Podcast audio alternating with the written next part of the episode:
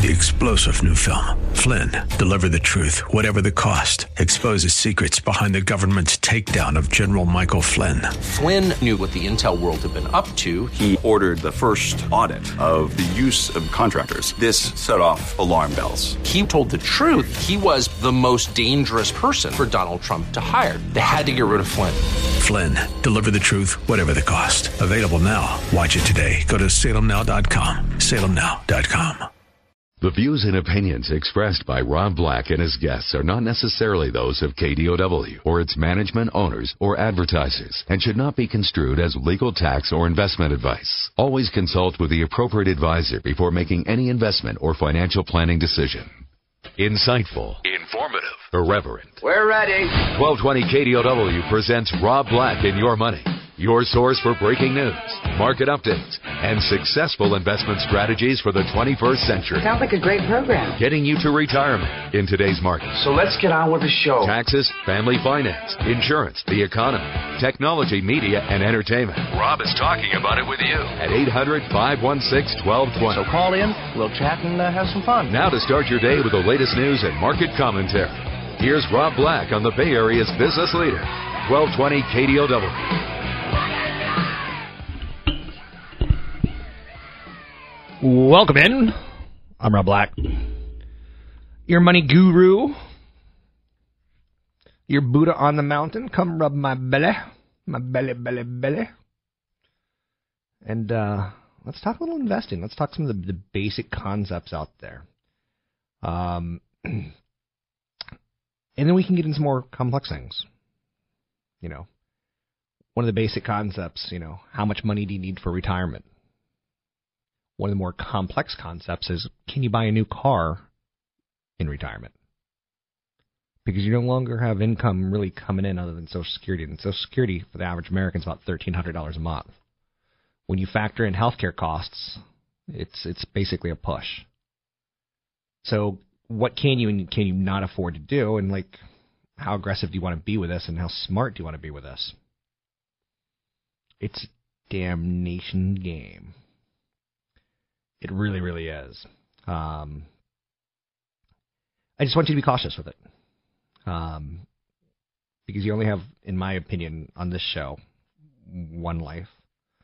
And then ultimately you have to, you know, figure out what do, what, did you do it right or not? There's no big do-overs, if you know what I'm saying. 800 516 1220 to get your calls on the air. It's 800 516 1220 to get your calls on the air. Anything you want to talk about, we can talk about. So, uh, saving money. I, I think financially speaking, there's things that you have to talk about. There's how much money do you make? Should you get a better college degree than you currently have? Is a high school degree enough? Is a college degree that's wasted on you know, five or six years a smart thing to do, or are you really financially letting your parents down and letting yourself down? So the biggest thing that you can have from the age of 20 to 60 is your ability to earn income. And I don't think enough people stop and think about that concept. And, you know, again, in our 20s, we're kind of confused. We're kind of learning along the way. I know a woman that went to college, a great school. She's got a great job. She has a great career and she wants to get married and have babies, which is fine. She wants to be a stay at home mom. But by the end of her career, it have made enough money to pay back that degree, or should she have just invested that money and found a husband? Could she possibly have known that's what she wanted in her early 20s? Or is that ridiculous, or was this a fallback plan in case plan A didn't work? I know we're never ever going to solve this, and I know we're never going to get to the point where we're actually saying, yeah, maybe she shouldn't have. That's offensive, Rob. I know. But trust me, when you get a four year degree in communications to walk into radio and television that's changed now to podcasting and streaming, you're screwed. It's a hundred and thirty percent true. You you weren't ready for it. One of the things that uh you know I've got like an entrepreneurial bend in me. I've got a kind of I don't like to work for the man thing, and here I am working for the man, Salem Communications. Thank you, man. Thank you. But I've also started businesses in the past, and I've done very, very well in my life and my career. Um, I just want you to be like really, really honest with yourself on some of these kind of big issues. Um, in large part, like I said, you don't really get a do over. So start with some of the basics. You know, how much do you need for retirement? You know, the the whole concept of a budget is critically important. Um, and I know it's it's not sexy, it's not fun in any way, shape, or form, but that's okay. Your income's your most important thing. So not only is your income going to fund your home, it's going to fund your vacations, it's going to fund your children, maybe your co- your children's college. Your income's also going to fund your retirement nest egg. Very, very important. So you got to save 10 to 15 percent. So that, that going back to college thing is important because when you start thinking about, it, let's say you save, you know, 10 percent. Let's say you save, uh, I don't know, ten thousand dollars. So you make hundred thousand dollars, you make save 10 percent per year in your 20s and your. By the end of your 30s, you've saved a million dollars, or by the end of your 20s, you've saved a million. And then 30 to 40, you save another ten thousand dollars a year. That's another, you know, hundred thousand dollars. So you've now saved two hundred thousand dollars. From age 40 to 50, you save another ten thousand dollars a month. And I'm doing the math here wrong, but that's okay. Um, so let's say you're. I'm trying to use big round numbers. So it's 120,000, 120,000. So now you say 240. You save another 120, 360. You save another 120. That's 480. So okay. Now that's not going to be enough for retirement from age 20 to 60 if you just put it in the bank. So you have to start looking for alternatives. Alternatives could be cash. No. You're getting 0% return on that. Bonds, you're probably getting 3 to 4%. That starts improving that, that number. Then you can go with real estate, you get about 5%, but there's also cost associated with that taxes and upkeep and maintenance. Unless you go with like a real estate investment trust, which REITs are publicly traded. Do not go after the private REITs. Go after the publicly traded ones. And you're going to probably get a, a pretty nice return of about 6 7% because you're getting a business on top of the real estate plus the real estate. If you don't know what REITs are, they stand for Real Estate Investment Trusts.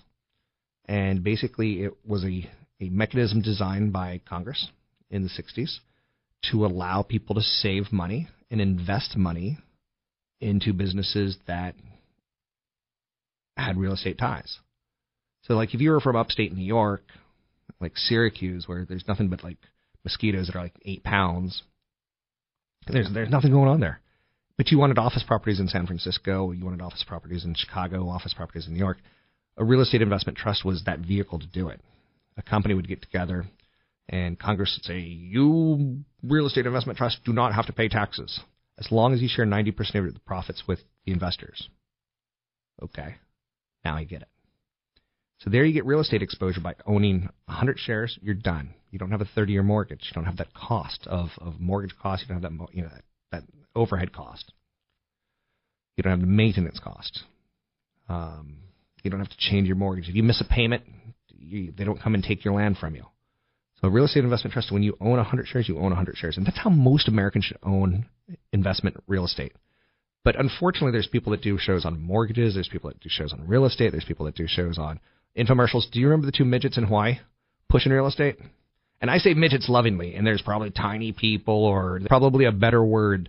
But when I was 20 years old and I was flopped on the couch eating Doritos in the middle of the night, and the commercial would come on, I'm like, whoa, there's two midgets with hot chicks that own real estate in Hawaii.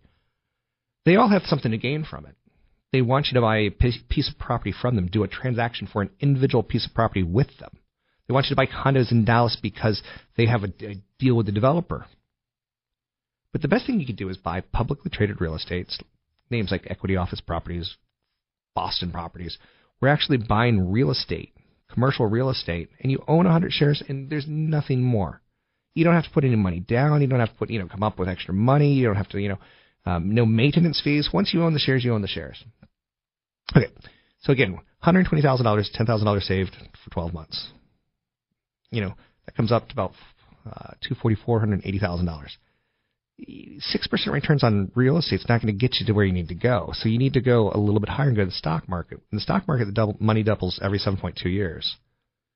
So you can see how that original 120 becomes 240. It becomes holy mackerel. You can see how it starts to all compound. And the most powerful part of compounding is time. So the original 120,000 that you put in over 10 years is worth a lot more than the last 10 years when you're from age 50 to 60. These are some things that you just got to scratch your head and start thinking about. I'm Rob Black, talking all things financial, money, investing, and more.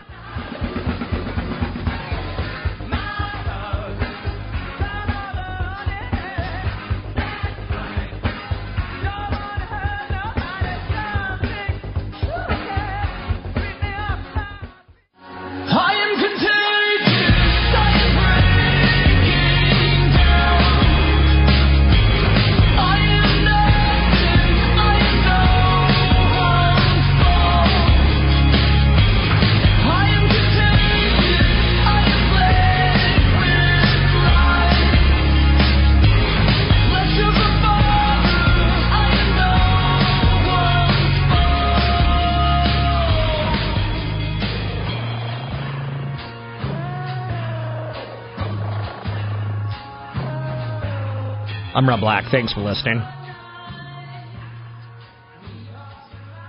If anyone wants to call in with a story or an investment angle or praise, if you want to give me a tip, 800 516 1220. It's 800 516 1220. I'll take it. I'd like to get some of your feedback on occasion and your insights. One of the things that shocks me is how many people look for Buddhas and gurus. Keep in mind, I'm your Buddha, I'm your guru. You should look no further. Someone recently emailed me and said, Hey, I heard on another show that the impending college debt tsunami is going to ruin America. I should stop investing. What's your opinion? I'm like, if you're going to listen to another show, don't ask my opinion. To be quite honest with you, because there's people that talk financially speaking, and I can I can tell you mortgage people, I can tell you real estate people, I can tell you people on TV, people on radio, people in magazines, that you know, just because you have a radio show or television show or a magazine article doesn't make you an expert.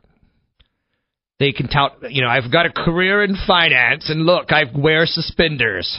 I pity the fool. The truth is, is you can have a whole career in money and finance and underperform. I'm basically ready to retire. I'm not trying to get a transaction. So please be incredibly cautious on who your Buddha and Guru is. And yeah, if you don't think I'm taking into account college debt, you're crazy. Of course, I take that into account. Uh, you take into account debt loads, you take into account spending, you take into account wage inflation you take into account randomness. You know, Congress uh, at some point in time can get their act together and say, you know what? We see that all these big tech companies, all these big companies in America, have a lot of money in foreign markets. Now, they don't want to be taxed at 35%, but we want a, a windfall. How can we meet in the middle? Um, okay, so you repatriate money. None of it goes to stock buybacks. None of it goes to uh, corporate CEO compensation you have to put it into infrastructure, buildings, or R&D or something along those lines that brings jobs to America. And we'll lower the rate from 35% down to, say, 10%. Both sides win. Now, right now, you can't predict that. Um, right now, you can look at like the future of inflation and go, yeah, we expect two percent for the next five years. But you know what? If oil goes from forty bucks to four hundred bucks, or four hundred bucks to forty bucks, that that that whole picture is out the window. Now, of course, it's not going to do that. That's what I love about tape, or even digital tape in this case. Um. So anyway, be cautious. There's a lot of Buddhas and a lot of gurus out there, and like if you're going to listen to too much, you're going to get too much noise. I refer to CNBC as financial porn, and and I say that with with no respect at all, just like I'm actually kind of insulting the whole institution. Now, if they want to offer me a job, fine, as long as I can poop and like throw crap at the other hosts and, and the content that's coming out of it, that's fine. Not a big fan. Not a big fan of like bad advice. And you know, I love Cramer and what he does. I, I think he's good overall, but like for him to say like, "It's a buy buy buy," it's such a confusing message to you Because is he doing it? Is he not doing it? Should I do it? Should my grandmother do it? Should my grandchild do it? Should uh, you know my 28 year old son do it? What's a buy buy buy mean? Does that mean I'm gonna make you know money money money over the three months, six months, nine months, twelve months, two years, five years, ten years, twenty years? It, it, there's no definition there. So anyway, um, the number one most important thing for winning and as an investor, as my friend Charlie Sheen would say, winning. The number one thing clearly is. Hold on, I'm sorry. What did you say? Winning. Oh, that's what I thought you said. The number one determinant factor for winning. Winning. Is time. It's not smarts. It's not looking good. Looking good's great. Trust me, when I did a TV show and I do a TV show and um, you look good, you talk money, like whoo, that'll get you like instant gratification for a month or two, maybe a year or two. Maybe it'll get you a, a model wife that won't work out. But what works best over time, again, not good looks, not smarts, but time. Winning. Go take a look at a chart of the Dow Jones Industrial Average from 1900, 1906, and then take a look at it. Eh, financial dudes typically have this in their office, but you can Google it. I know you've got fingers, and if you don't have fingers, you got nose, and if you don't got nose, be that guy who can type with his toes. Which, for the record, typing with your toes is going to get you an Academy Award. So you might as well start practicing if you're an actor who's like 12 years old. Become a drunk, act like a drunk, act like a prostitute, um, maybe mentally challenged, and or if you can type with your feet, you're going to win the Academy Award. So if I was an actress, I wouldn't be doing to be or not to be. That is the question I'm asking me. Go the hardcore route. Start typing with your toes and impress the director. Impress It's the director. 130% true. So the most important thing is time. And I don't know how I got into toes, but let's just assume that there's a logical tie there, and I'll say time is the most important thing. Um, oh, I said no. Go type the Dow Jones Industrial Average chart for 100 years, and what you'll see is 1900. And like, trust me, my my facts on history are, are not the best. Somewhere in there, there's World War One, World War Two. There's a president assassinated somewhere in there. There's a president in a wheelchair. There's a nuclear bomb. There's Nagasaki. There's Hiroshima. There's a Korean conflict war. There's a Vietnam conflict war. There's oil at you know 150 dollars a barrel. There's people waiting in line in the 70s for oil. There's you know getting a mortgage at 14, 15 percent. You think about that now, and you've got it good. Back when I bought a house in the 70s, my mortgage was 15 percent, and I was happy to have it. We didn't have feet. We couldn't type on a computer because computers weren't even around back then. Well, they were around, but they were only military. They didn't have them in the home. But we had 15% mortgages and we were happy. But we didn't have feet, which made it really difficult to walk two miles to school in snow, but we didn't have snow either, so we were happy. Okay. Um, so how long you stay invested is the most important thing. Because if you look at that chart and you look at all those terrible things that happened World War One, World War Two, President Kennedy, Reagan, people getting assassinated, high inflation, stagflation, oil shocks, um, Korea, Vietnam, you know, uh, Iraq War One, Iraq War Two, 9/11. Look at it. It goes slowly up, and it starts in the lower left corner, and it goes to the you know upper right corner. And you don't notice those those events like World War One, World War Two. You don't notice those things like Kennedy and, and Reagan. You don't notice those things like Martin Luther King and civil rights. You don't notice events in America in the world that were shocking. It works over time. And if you don't buy into that, screw you. I don't know what else to say. I don't know what else to say. A hundred year chart tells the truth. Over time, this thing works. Through all sorts of crazies, even college debt. I'm Rob Black.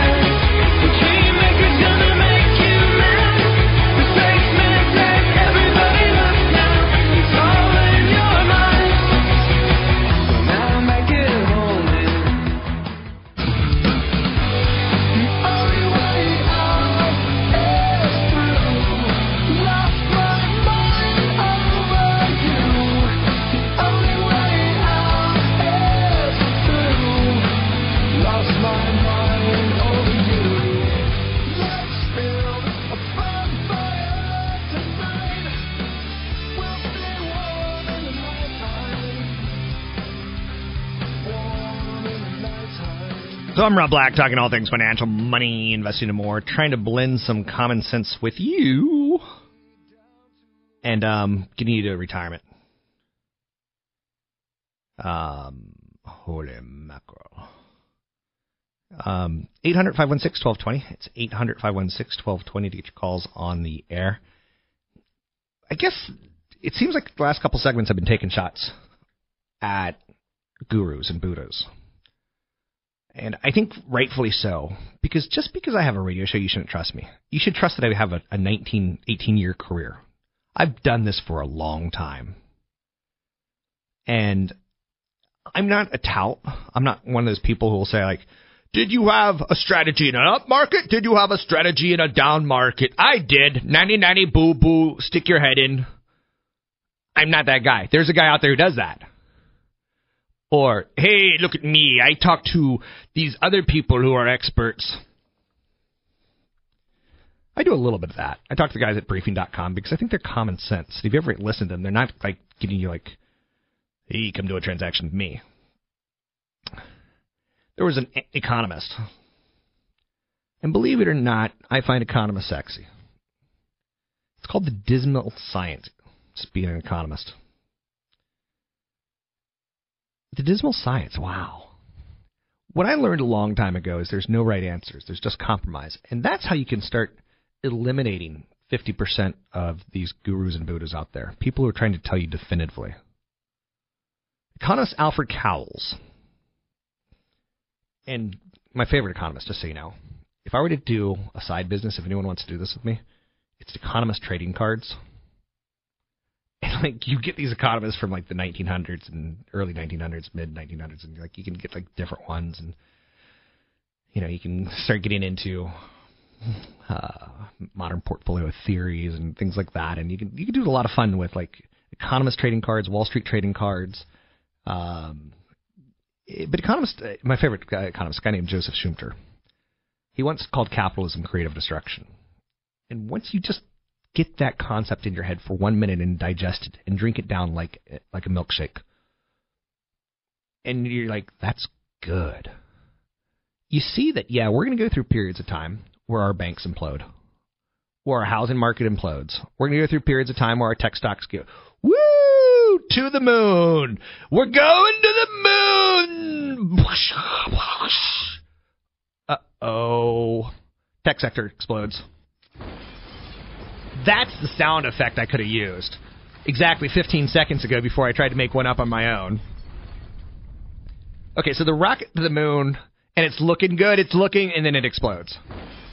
That's 98, 99, and oh crap, 2000 comes along. Or, woo, I own real estate 2002, da da da da da da da da da 2003, 4, 5. 2006, it's all been repossessed and foreclosed on your upside down and your mortgage. You owe the bank more than the house is worth. Creative destruction, but do you want to own real estate over time? Hell yeah, in the right areas. Do you want to own stocks over time? Hell yeah, if you're diversified and you can dollar cost average and you can take a look at it as you don't have the maintenance costs that you have on real estate there's always going to be implosions. But anyway, Joseph Schumpeter, creative destruction. I believe in that, that. And again, you could use it on a lot of levels. Like you could look at the tech industry, and I remember a day. Do you remember Compaq computers? Probably not. If you're under the age of 35, there's Dell computers, there's Compaq computers, there's HP computers. Um, IBM had the awesome ThinkPads and then slowly but surely, like they were competing with each other, and you know, it kind of created destruction. And you know, Dell had to go private, and you know, well, they've come back public. You know, sure that we're still buying desktops, but at one point in time, we could support five or six computer makers. Now you can support one or two. Creative destruction. It's not a bad thing. So, another economist I've studied, a guy named Alfred Cowles. Alfred Cowles he went through popular forecast of a popular analyst who had gained a reputation for successful forecasting in the early 1900s. He was one of the first Buddhas and gurus on Wall Street. He made these forecasts in the Wall Street Journal. The Wall Street Journal is 100 plus years old. That's pretty awesome. you you you look at the United States and like you go to Boston, you go, that church is 160 years old. Whoa. Then you go to Europe and you're like, that church is 1600 years old. It was made out of the bone of of the slaves, and the monks practiced like hedonism there. And I, I what? Like that's a better history than our history. Paul Revere had a church 160 years ago. Whoa! And then you're like, there's a, a beach in Portugal that when the water comes out, that's the only time you can get out to the monastery, and it was made out of bones. Like, who would make a, a, a monastery out of bones? Too much for me. But anyway, so Alfred Cowles looked through the Wall Street Journal in the early 1900s, and he studied this one forecaster, this one prognosticator, this one Buddha, this one guru, you know, who says, "I am the great. This is what Wall Street's going to do." And he looked at 90 predictions in f- over a 30-year period.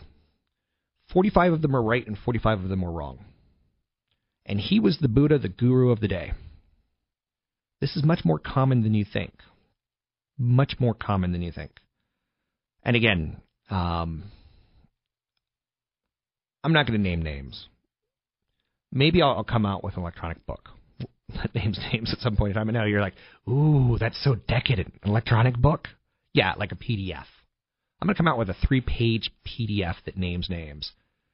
Um, there's so many people, and like, all you have to do is like Google like Jim Cramer. And again, he's a guru, he's a Buddha, and he's gotten so much better over the last five years that, of toning it down.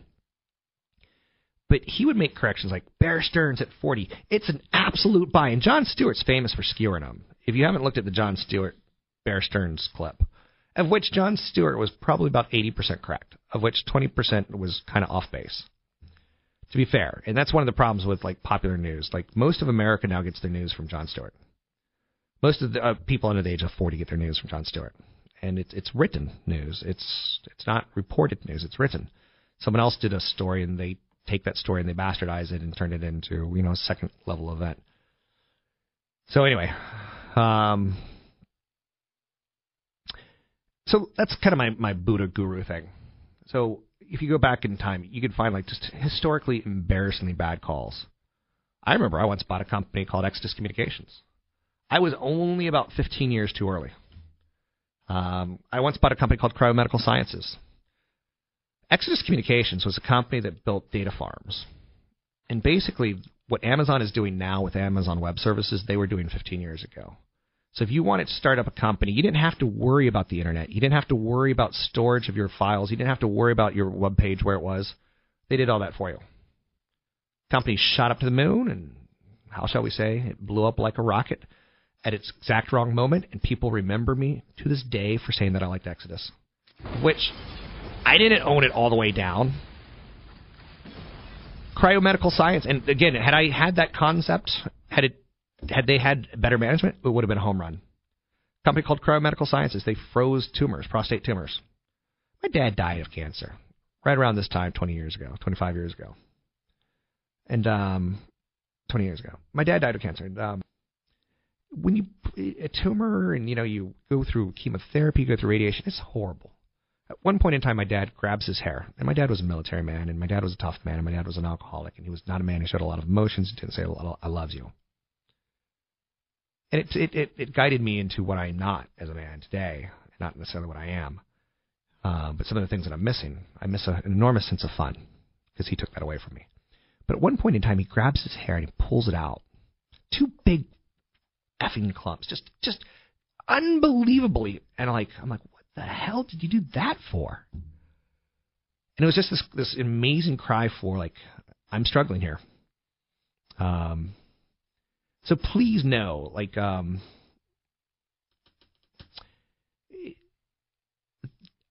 I made a bad decision. I got emotional on how bad chemotherapy is. I got emotional about how bad radiation is. And there's a company called Cryomedical Sciences that had this little, like, I want to say a gun that you could take some pictures of the, the cancer and you could freeze it and you could cut it out, and it sounds like a great idea. And doctors ordered one round of it fantastically. And then they did not order another round because it was too difficult to implement and they're afraid of being sued. So I learned a very important lesson. And I, I did okay on that stock. I didn't lose my my my tukish. I know you have to be Yiddish to understand the show at times. Greatest part about it is I'm not Yiddish. I'm just using popular culture terms. Um, so I learned that doctors re-prescribing something is more important than first-time sales. So, like when Pfizer's Viagra came out, it was the most re re-prescribed drug of all time. The little blue pill. Um, that's Pfizer was a great investment in the 90s because of that. So anyway, where am I going at with all this? If I can tie this all into a bow, I probably can't. The Buddhas, the gurus, the mistakes that you make.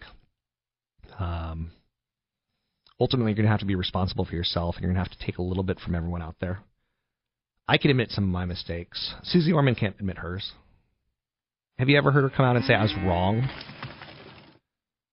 Jim Cramer's got a little bit better on it. Those are like two of the popular TV media gurus. I I honestly would rather go into a room of like a gas that melts my body than have to watch Susie Orman. I think argon gas at some point in time could melt you.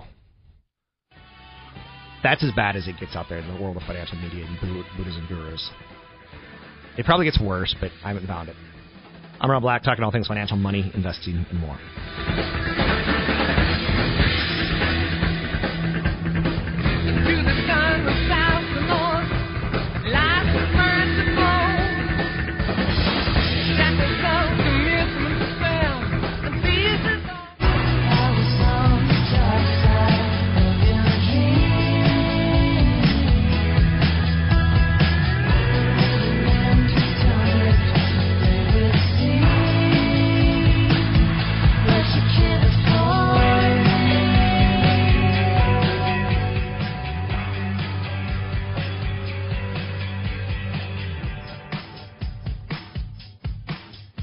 So I'm kind of doing a a very Rob Black thing and trying to say what's uh, really on my mind. Internal editor off. People that I really get tired of are the people that moan and groan and go, "Yeah, I don't have enough money to save for retirement." And then they're at a Super Bowl party. They're at Valentine's dinner. They're buying their sugar booger diamonds and going to Mexico and Hawaii. I don't have enough money to save for retirement. If you can buy a bag of Doritos, you can save for retirement. And I'm tired of, of taking your lip on this. You're you're the problem, not me. It's not Wall Street. It's not the system's too expensive. It's you can't get off your couch without a bag of chips in your hand and watching your Charlie Sheen Two and a Half Men worst show of all time in history, and yet it was one of the highest rated shows of its time. That's right, Jack. Something's wrong with America. When you go down the grocery aisle and you learn like most Americans don't save much for retirement. Most Americans. You know, the average, you know, nest egg's gonna be what, like $160,000. That's gonna be gone in three or four years in retirement, people, and then you're gonna have nothing. You're gonna have to eat cat food at a trailer park. you're gonna get what you deserve, but you're gonna eat Doritos today. Oh, I just pulled something in my ribs. That one hurts. But anyway, that's what's really on my mind. And now you know. What's even worse is those of you who wait till like you're 40 going, yeah, I think I'm going to start thinking about retirement now. No, no, no, no. There's worse than that. I see people age 55 sending me emails like, you know, Rob, I, I know that this is kind of my fault. I haven't saved anything for retirement yet. Where should I start? Lose a lot of weight and get healthy. Put down the bag of Doritos consider working till the day you die. So find a job that, that's going to work out for you. Um, I myself, let's say I was 55 and I didn't have anything saved. I'd get skinny. I'd get my butt looking good. I'd get a good, nice pair of plumber pants, and I'd learn how to like fix people's plumbing. I would figure out some skill that I could take money under the table in my community to get us, you know, to stay stay afloat the money under the table is kind of a direct shot at the IRS and the Social Security system and not paying taxes. I know it's not legal. I know it's not the right thing to do, but I'm telling you, a lot of people are going to run into retirement going, yes, yes, I had a great 30s. Oh my gosh, let me tell you about it, Rob. I, you know, me and John Paul Getty, we hung out with this guy named Gatsby, and oh, the times that we had. Oh, it was awesome. Oh, the women. Oh, the alcohol. And now that I'm 55 and I've got nothing, I'm going to be eating cat food in a trailer park. Nothing wrong. Cat food is very, very nutritional if you buy the right brands. Just uh, make sure you throw the cans away or rinse them out because ants tend to get into them in your trailer, and that's disgusting. You don't want to wake up one day with like ants on your face. They've gone through all your tuna fish. They've gone through all your cat food. So I'm kind of going after the whole angle of there's no gurus out there, there's no Buddhas, and there's only you, and you can't afford to be, you know, you have to max out your investing, and you have to throw some of it in the stock market. There's no doubt about it in my mind, unless you're making five hundred, six hundred thousand dollars, and you're going to have disposable income out the wazoo. Which I once had five dollars stuck in the wazoo. It was a nine-hour surgery, outpatient, but it was a nine-hour surgery. It's 130% true.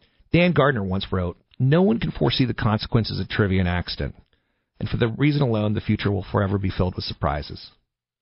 That's the beauty of Wall Street. You know what?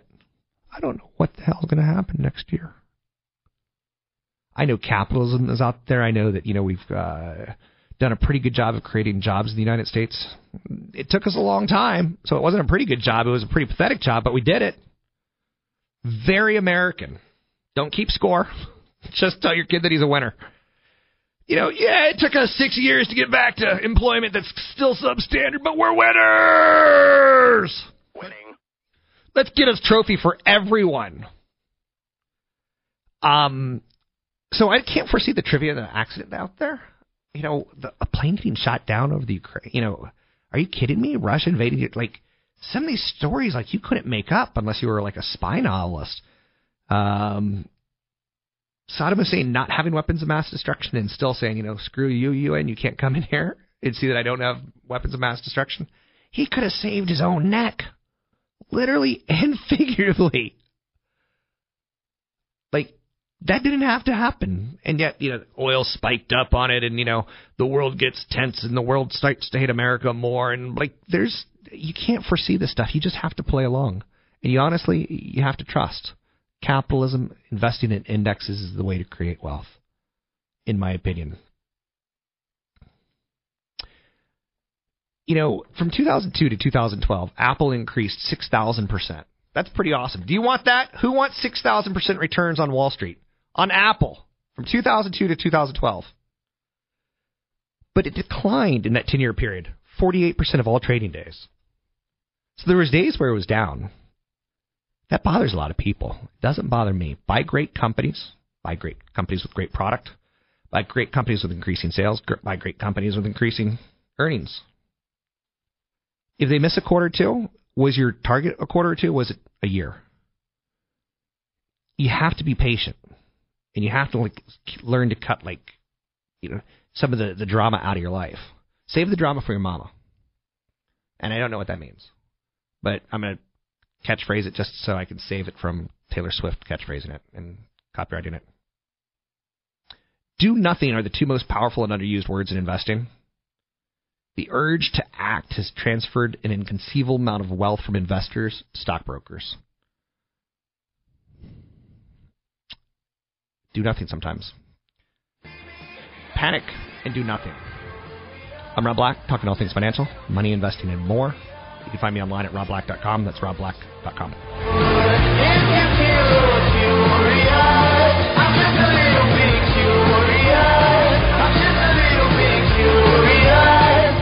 The views and opinions expressed by Rob Black and his guests are not necessarily those of the Wall Street Business Network, this station, its management, owners, or advertisers, and should not be construed as legal, tax, or investment advice. Always consult with the appropriate advisor before making any investment or financial planning decision.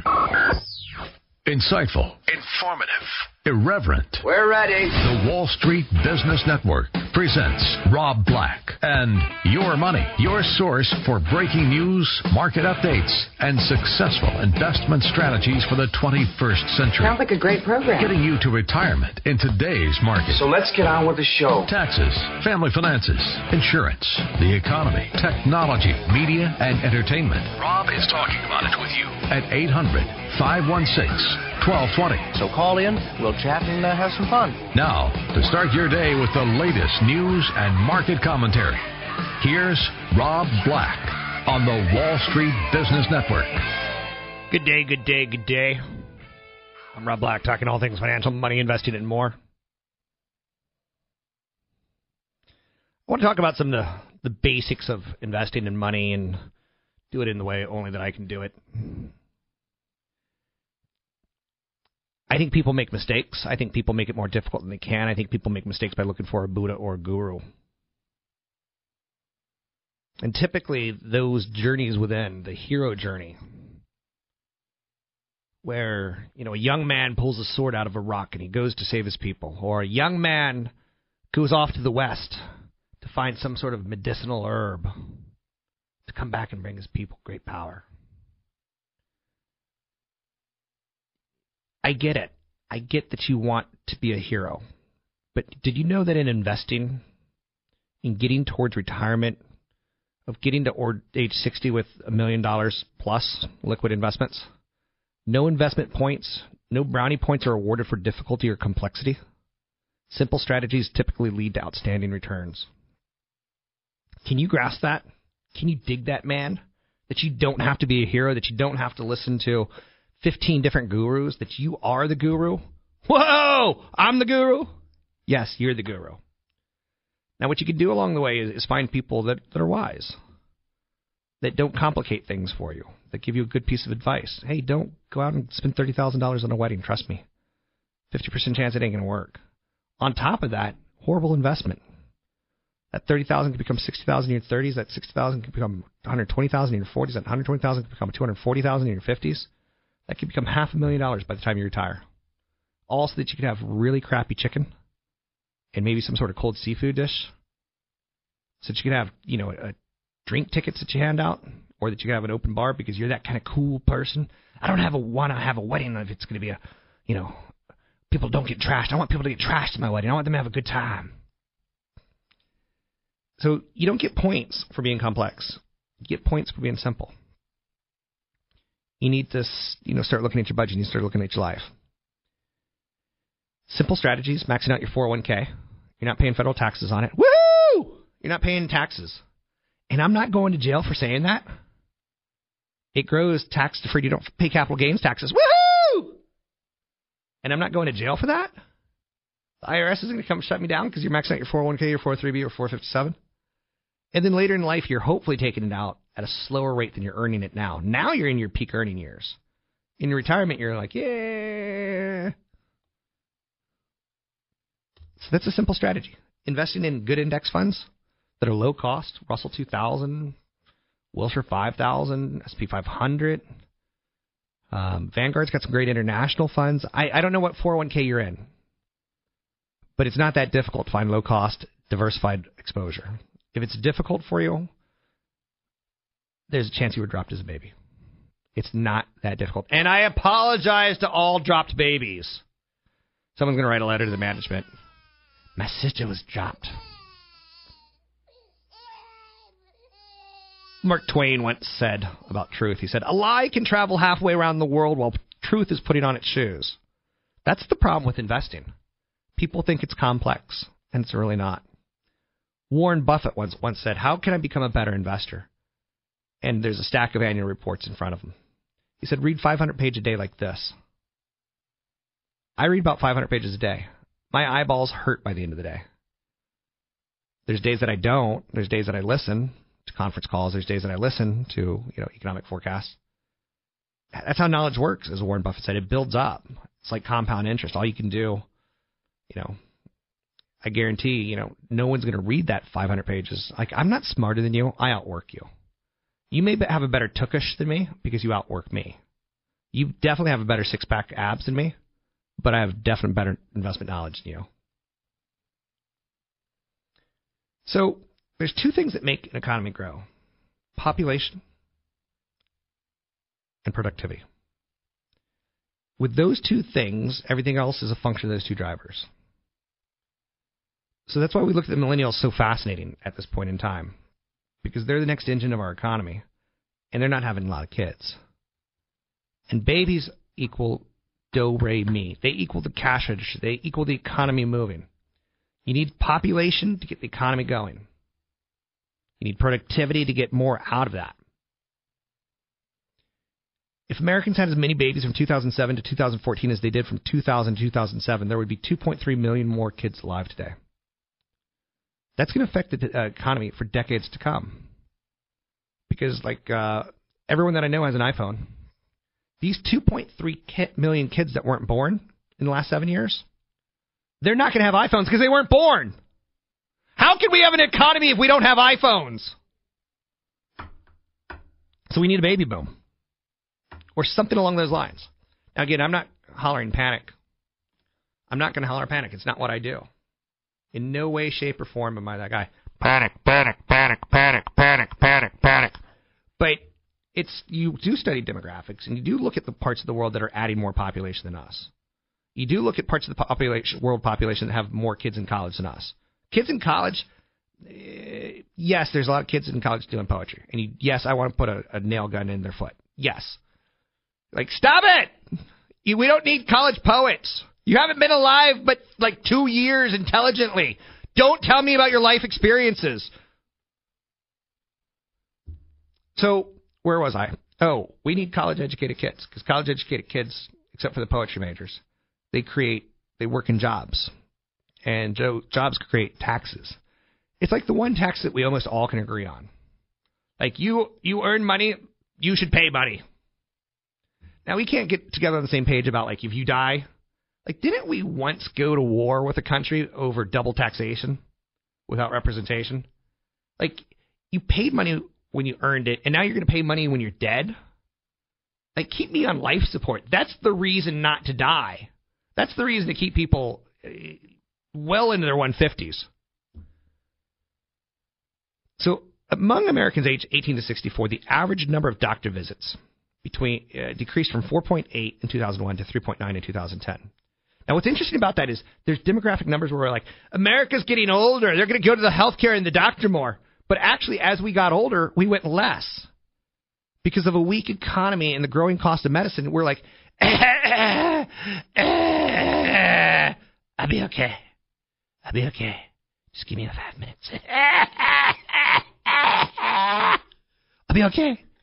So you can't extrapolate behavior, even for something as vital as seeing a doctor, indefinitely. Behaviors change. Since last July, elderly Chinese can now sue their children who don't visit them often enough. Dealing with an aging population calls for drastic measures. I hate aging populations because we don't tax their income because they're not working. They take Social Security, they take Medicaid, they take Medi-Cal, they take any handout you can give them. They go through my trash and take bottles out of it. So, you know, dealing with old people is not fun. Every now and then they get in a car and drive off a Santa Monica Pier and kill people. Like, you shouldn't be driving. I have a right to drive. I fought for this country. Um, you shouldn't be paying nothing in taxes just because you lived here for 40, 50 years. Prop 13, unfair to the community that wants police protection, wants fire protection, that wants good schools. Anyway, drastic measures on aging of population. Whew. That's going to be something the world has to deal with. So maybe we don't want to have more kids. But no, no. We have to have more kids to support those old people.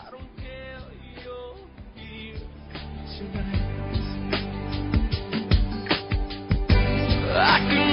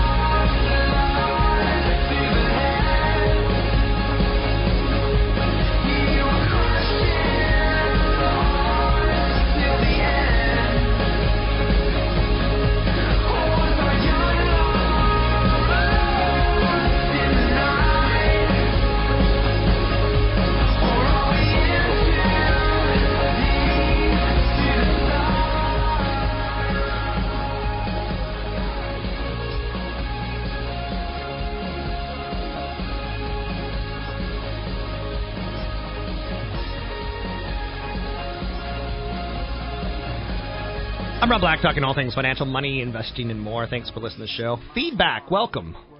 Rob at robblack.com, rob at robblack.com. Find me on Twitter, Rob Black Show. Find me on YouTube, Rob Black Show. When radio or television gets tired of me and kicks me in the tukish, you'll find me at robblack.com. You'll find that I'll come up with new and innovative projects, whether they be video and audio driven. So just know that. Um, there will be seven to ten recessions over the next 50 years. So if you're 40 years old, by the time you hit 90, there'll be seven to ten recessions. Recessions are not a bad word. Recessions are not the R word. We're not going to say it's a dirty word. Recessions are a great thing. To me, what recessions do is they curb excesses, they curb enthusiasm. So, knowing that they're coming, you should feel delighted and pleased. Voting for a president. Okay, wait, wait. Why do I like recessions? Because they curb enthusiasm. In 2000, when I moved to the Bay Area, I was a good looking young man. I had a high paying job, but I'd spent the last 10 years creating that high paying job. I was 30 something. So people who were 20 were getting out of college and they had six figure jobs. And they had done nothing other than have a pulse. And they're showing up for the dot com explosion at the right time at the right place. So I was suddenly competing with like younger men. Like I had done everything I could to build my resume to be like a good provider, you know, per- perfectly blue eyes. I was like chiseled. I was the ideal. And then like, oh, you're kidding me. The dot com era has come and has made me irrelevant. I'm a dinosaur at 30 with six figures. Two years later, car crash. crash sound. Imagine car crash sound. Ah, the theater of the mind, radio. Um, and suddenly I was a little bit more attractive. I pulled a Playboy model. Sweet! Like, in a good economy, in a great economy, somebody who's very solid, eh, there's other choices. In a tough economy, suddenly that solid looks a little bit better. A lot of people vote for the president to help the economy. Do you know how much influence the president has over the economy? Almost none. It's Congress. Just so you know. Just so you know. Did you did did I just get a fist bump? True that. I did get a fist bump. Thank you, Mr. President. So those of you like, I want to vote for change. You are m- mentally feeble. I've been living it. And or mentally dull. Which is worse, feeble or dull? You know, those are actually um, part of the whole ranking of uh, IQ. Part of the IQ test back in like the 40s, they would actually label you feeble, dull, moron. Can you imagine getting a moron title? Woo! Maybe it's a step above dunce, but not by a lot. Um, couple things. There was a guy named Pascal, and he was one of those wise people who said wise things. And I've always said this: men, when you're looking to pick up, when you're looking to marry, women, when you're looking to marry a man, this is the test for the, the opposite sex. All man's miseries derive from not being able to sit in a quiet room alone. If your loved one, if your sugar booger, if your betrothed cannot sit in a room quietly and be okay reading a book, it ain't going to work. You are setting yourself up for misery. A lot of academic studies have shown those that trade stocks a lot earn the lowest returns. So just being able to sit on your butt in a good index fund, giving yourself a little bit of time,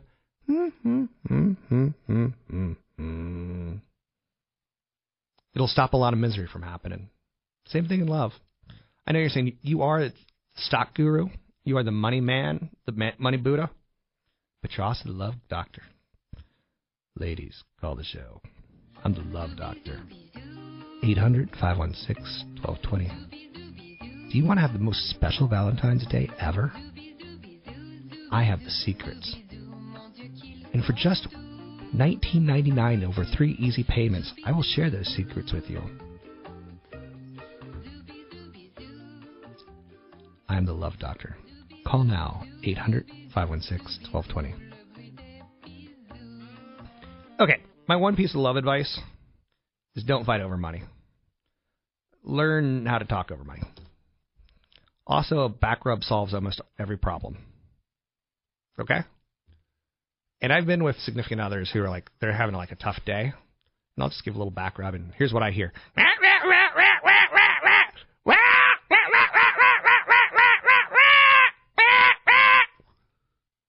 Little back rub solves all the problems. You don't have to actually listen to what they're saying. Either sex. I know you're saying, you're an amazing love doctor. Thank you very much. However much money you think you're going to need for retirement, you need to times it by two. Now you're close to reality. For those of you who listen to real estate radio shows or television shows or podcasts, or those of you who like, I know there's a real estate investment club. You know what my opinion of a real estate investment club is? Cue the vomit sound. Oh, we don't have a vomit sound. Okay, theater of the mind. Here's my opinion of real estate investment clubs. Let's all get together, kimbaya, and hold hands and talk about how great real estate is.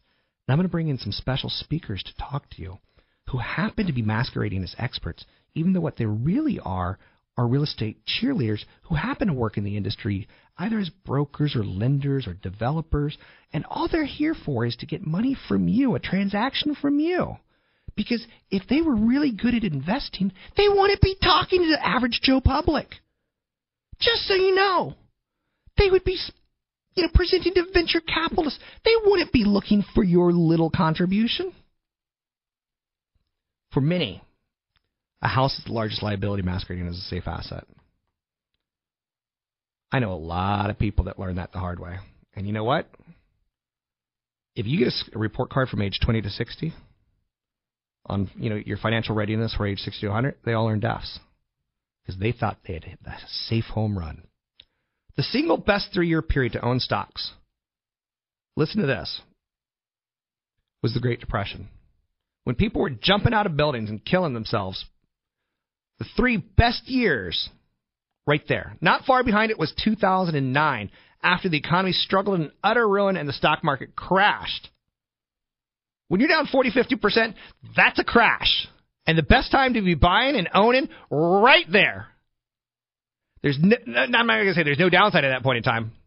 The biggest returns begin when most people think the biggest losses are inevitable. Or as Mike Tyson once said, he was asked to say the word inevitable, and he said inedible. No, no, it's it's not inedible. It's inevitable.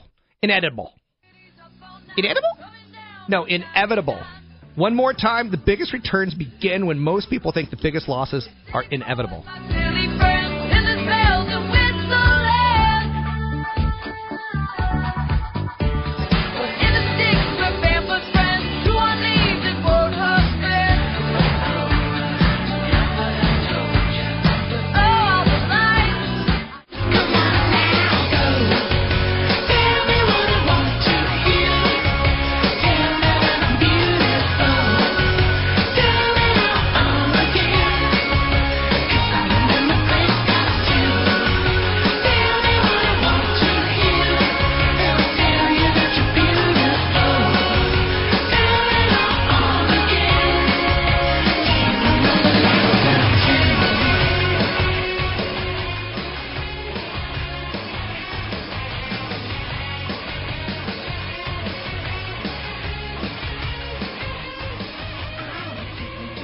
Joining me now, Elvis Levan, Bay Area entrepreneurial, um, coffee business, company called Artis Coffee in Berkeley, California. How are you, Elvis? I'm doing well, Rob. How about yourself? Good. Tell us a little bit about your your company that you're here to uh, kind of promote a little bit. Sure, sure. So Artis Coffee is uh, one year old as of December. Um, we do something a little bit different. You go into most coffee shops, you can get a drink to go, but what we really focus on is roasting coffee in store. So a lot of people don't know coffee is a fruit. We take them through that and roast them the freshest pound of coffee live while they wait. I didn't know coffee was a fruit. They we're all learning something this morning. Yeah, it's not that. I look at it like a raspberry and blueberries as a fruit, but coffee bean would seem like it would break my teeth. Yeah, it would. I mean, if you chewed on it, yeah. So the bean itself is the the seed of the cherry, the coffee cherry. Okay, well put. Because I once uh, told a story about drinking lemur butt coffee, where these lemur monkeys would eat the cherry and they'd poop out the the, uh, the coffee bean and incredibly rare, only 100 gallons a year, and it was like 60 bucks for a cup of coffee. But I thought it was totally worth it. Am I crazy?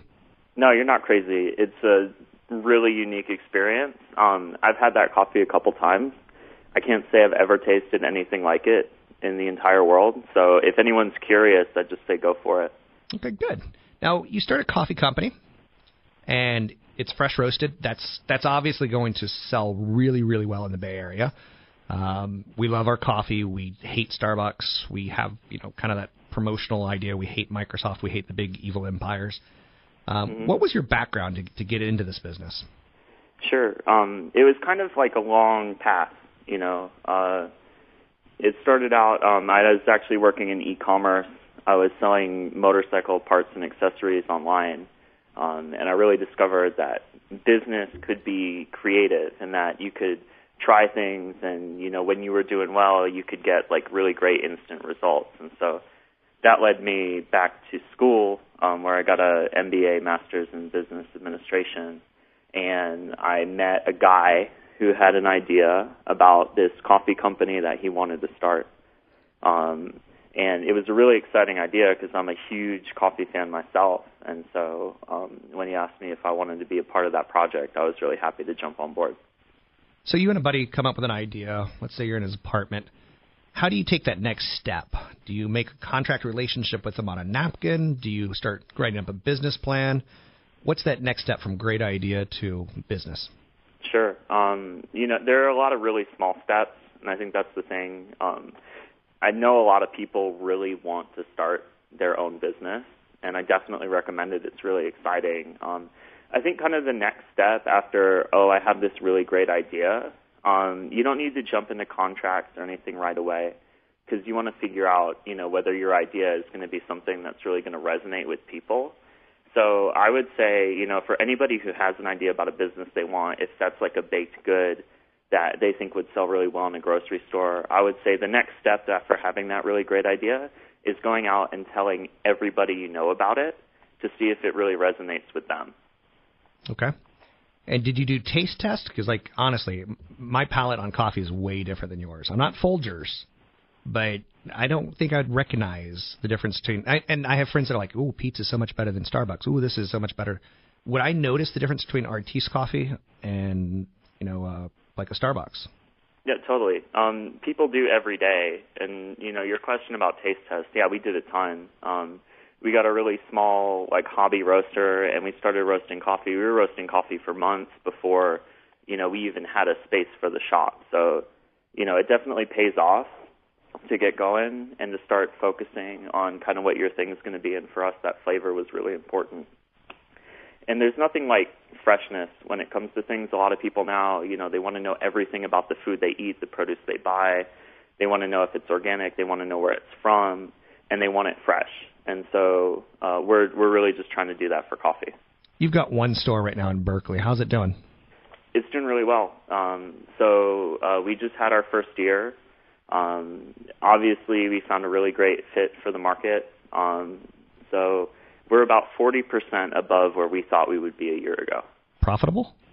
Profitable, yeah, profitable. Um, covering expenses from day one. Okay. How about living wages? Have you run into that argument yet with the whole California, Northern California? Biggest Totally. cost of business to you has to be labor, I would imagine. Oh, it is.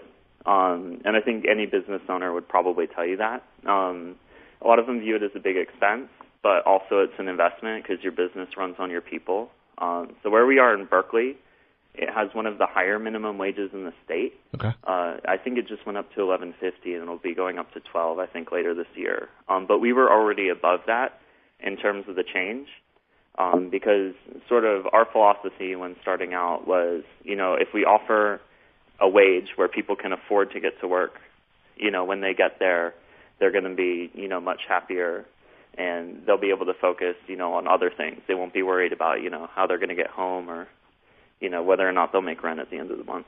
Nine out of ten restaurants fail in the first year, and then next three years after that, nine out of ten fail again. It's very, very difficult to stay in business, and yet you've started with a profitable model year one. Congratulations on that. Thank you. When looking to expansion, is it easy because you've got a profitable business model, or are you still finding to get money either a loan or venture capitalists?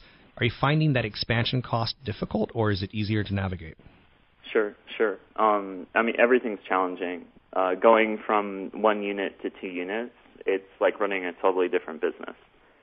So we've really been trying to focus on uh, making sure that we're paying attention to the right thing. So making sure that you know our first unit continues to operate profitably while going after the second unit. Um, and that's something I think to go back to your earlier question about you know what should people think about when starting a business is when you're planning is just to make sure that you're setting yourself up for success. You know, so watching things like your labor costs and then that'll also give you a really good idea of how much you need to raise to really cover those expenses. Um, because there's kind of a saying in business, it's uh, going to take twice as long and cost twice as much for anything you do. Now you're operating in two of the more expensive areas in the country, Berkeley, and you're expanding into three stores with Artis Coffee into San Francisco. What's your time frame of opening into San Francisco? Sure. Um, so the time frame of opening into San Francisco, um, we're only committed uh, to a time frame for one location. We want to take one at a time. We want to make sure that we do each one right. So that first one we're looking to open in late March, early April. And where's the location? Yeah, that's in Hayes Valley on Octavia Street. Okay. Um, really great neighborhood.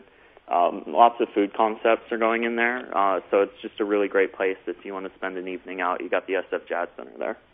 Now, the the negative on this potentially is that you know in the last a lot of blue collar people kind of pushed out and being replaced with young millionaires from Google and Facebook. But we've also seen that with the restaurants where the rents are being raised to the point that you know some great old school things like Carnelian Room they're gone. Um, how are you managing that rent cost or that potential space cost? Because it has to be astronomical. It is astronomical. Um, in San Francisco, you're going to pay more for real estate than basically anywhere in the country outside of New York. And for us, you know, we have to think about that in terms of our business model. Okay. Uh, rent is your biggest expense after labor here in the Bay Area, so it's really significant. For us, we're managing that by looking at different size locations, so a smaller location. Um, even though a smaller location is going to cost more to rent in San Francisco than anywhere else, by lowering that monthly expense, you can help better set yourself up for success.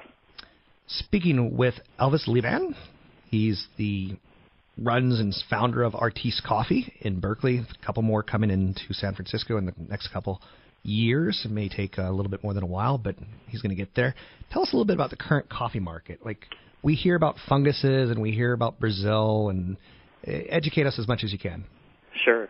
So I was down in Brazil uh, last year um, during the period where they're about to go into the harvest, and they've had an incredible drought just like we have in California, and that really affects coffee production. So Brazil, largest coffee producer in the world, is producing less coffee this year than they had in many previous years, which is definitely affecting the market.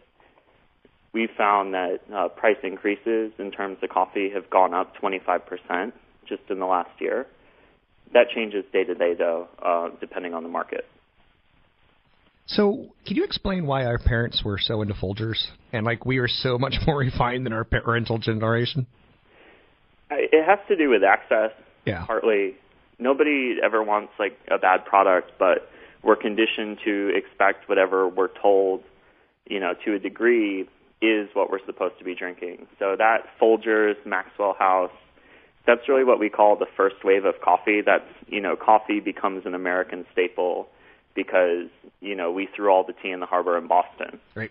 And you know it's patriotic a little bit, and also it's just comforting. You know, you build a habit. You say, "I want my coffee in the morning," and if it doesn't taste like Folgers, then you wonder what you're drinking. Uh, some people. Real quick, in ten seconds or less, what's the third wave of coffee coming? The third wave of coffee is what we have now, which is the focus on gourmet and Okay. treating coffee more as an artisanal product like wine rather than a commodity. You rock. Good luck to you. It's Elvis Leban, founder of Artis Coffee in Berkeley. You should check it out. The smells are unbelievable. Fresh roasted in the store coffee. And again, it is kind of like wine now. Um, and I totally agree with it. And like the whole lemur butt coffee thing, not a joke. There's some high end coffee that will change the way you think of coffee. Again, it's Elvis Liban with Artis Coffee in Berkeley.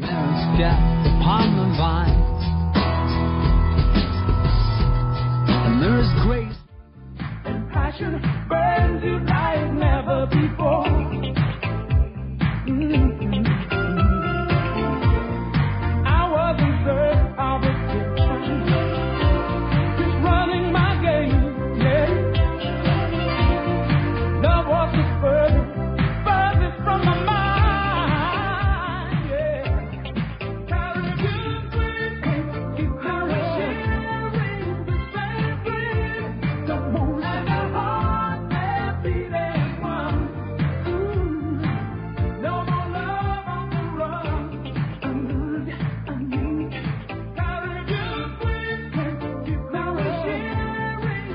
Sharing. So little Billy Ocean bringing us back. Be patient with us. She dashed by me in painted on jeans. All the heads turned because she was in the dream. In the blink of an eye, I knew her number and her name. Yeah, she said I was a tiger she wanted to tame. Caribbean Queen, now we're sharing the same dream, and your heart, hearts beat just as one. No more love on the run. Okay, so Caribbean Queen many, many years ago, there was a company called Caribou Coffee. And whenever I talk about Caribou Coffee, I'd go, Caribou and Coffee? Or I'd, I'd do something like, you know, on the radio, how I get kind of goofy on times. Caribou and Queen. Um, we just talk coffee. And when you talk coffee, you know, Starbucks, obviously a monster investment. And there was that trend from Folgers Coffee Point 1.0 to craft brewed coffee to now it's kind of like, you know, fantastic high end um, delicacy, so to speak. So and I don't quite say that quite right, but there was also a company called Peet's Coffee. Now, Peet's Coffee, as you know, is different than Starbucks. A lot of people in the fight of Peet's Coffee versus Starbucks, people would say, "I like Peet's more." Starbucks burns their coffee, so you get addicted to it. It has a, it ruins your like what have you. So Peet's Coffee and Tea, they enjoy the daily grind. Company owns and operates 200 coffee shops in California and half a dozen other states, offering Java lovers about 25 types of whole bean and fresh ground coffee, 15 plus blends. Now, what's interesting to note about this is that they were publicly traded for a while, and I used to talk to the CEO because he was out of either Berkeley or Emeryville, and he'd come on my TV show, and I'm like, why do you only have four locations? And he's like, well, we're going to go to 16. Now he's at 200, but during the period of time he was publicly traded, um, you could see that it was a little bit too much. It's publicly traded, you're, you know, you're, the screws are turned on you. How come you didn't open 400 more locations? Or why are you just now getting into Chicago 14 years later? You should have been in Chicago long ago because it's cold in Chicago, and people, when they're cold, they drink coffee. But Peet's office does tea, and they they handcraft it. It's it's it's quite unique. Now, Caribou and coffee. So I made a lot of money on Peet's Coffee as publicly traded stock because I saw the trend of Coffee 2.0 really come. I wanted a we're not Starbucks play. So then when Caribou Coffee came out, I'm like Caribou Coffee. Now that's going to be the next Peet's, and Peet's going to be the next Starbucks. Company serves hot Joe to the Java herd.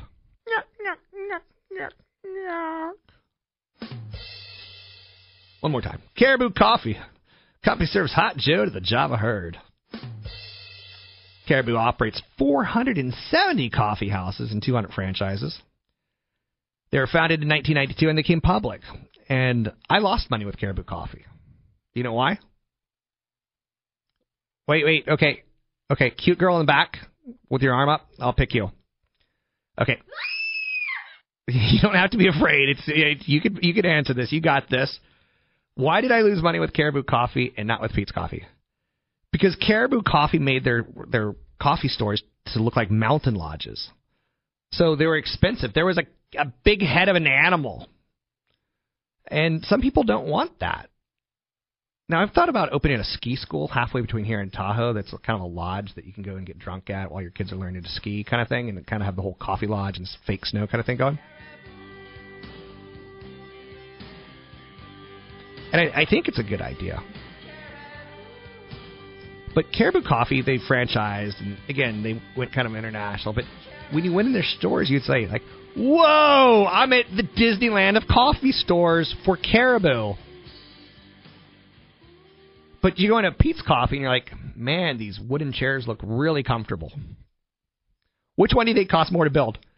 Okay, I'm gonna pick the hot brunette in the back. Hot brunette in the back. Oh, you don't have to be scared. This is an easy one.